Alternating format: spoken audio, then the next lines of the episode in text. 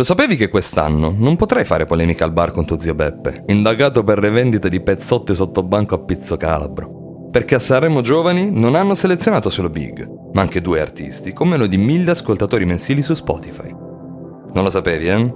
Senti qua. Sono Riccardo Di Vigiano e ti do il benvenuto a TG Kiwi, il posto a portata di cuffia dove rimanere sempre aggiornato su ciò che di nuovo imperdibile i mondi della musica e del cinema hanno da offrirci.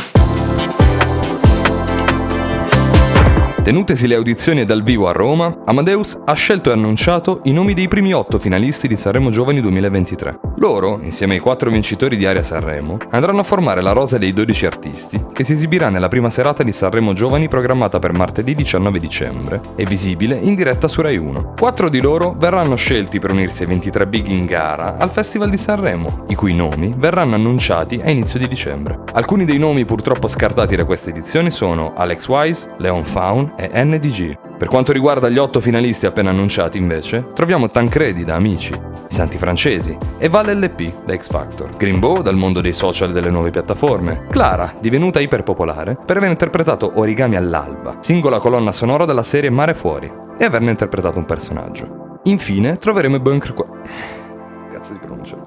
Infine troveremo i Bunker 44, che vantano collaborazioni recenti e molto importanti con Tedua, Rcomi, Tananai e Ariete. Gli ultimi finalisti contano meno di 1000 ascoltatori mensili su Spotify e sono Jacopo Sol e Loren.